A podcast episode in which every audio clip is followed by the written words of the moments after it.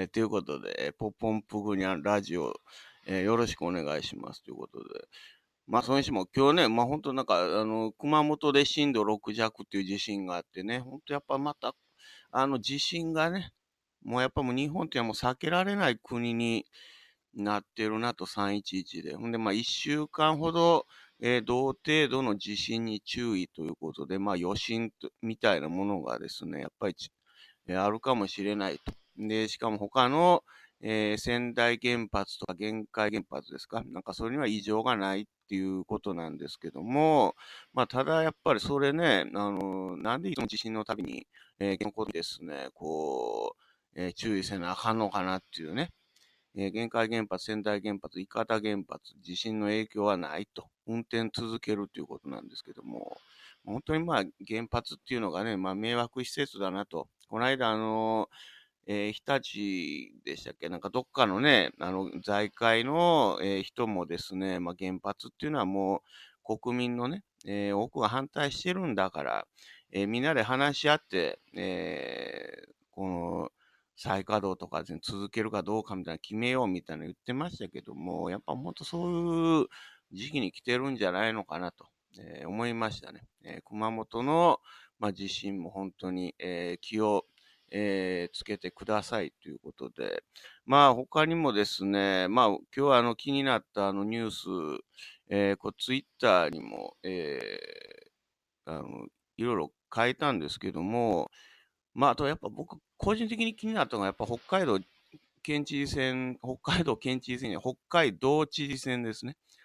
これはまあ連合がね、なんか本当に失態というか、えー、大阪誠二さんに何回もあの頼んで断られたっていうね。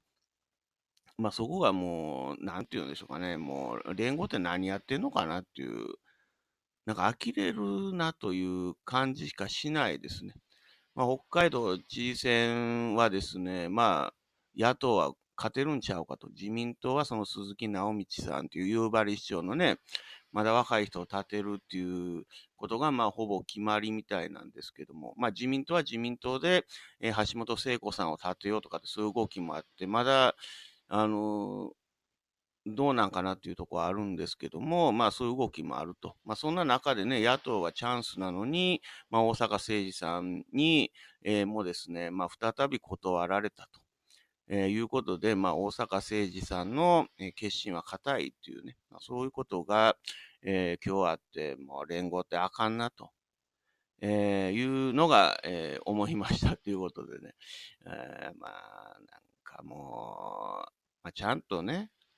なんかもう連合に振り回されるというか、連合がね、なんかもう、ちょっともうちょっと考えようっていうね、やっぱトップがもうちょっと責任を取ってへんからですね、こんななんかお粗末なことになってるんじゃないのかなという気がしなくもないですね。えー、まあ、あとは、あのあとやっぱりその、まあ、原発関連で言うとね、やっぱりその核のゴミ施設っていうのが、やっぱりその、なんていうんですかね、まあ結局その福井県でもそうなんですけども、あの、再稼働、えー、福井県が関電のね、原発再稼働する条件としてですね、きちんと、えー、核の最終処分場というか、中間貯蔵施設をですね、ちゃんと、えー、見つけなさいと言っても関電は見つけられないと。まあそんな中でね、青森県のむつ市が、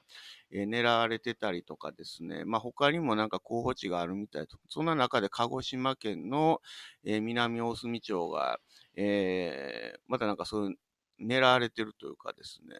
えー、そっちに誘致しようという動きも、えー、あるみたいなね。なんかそういうのはもう地元からお話も聞いたりとかして、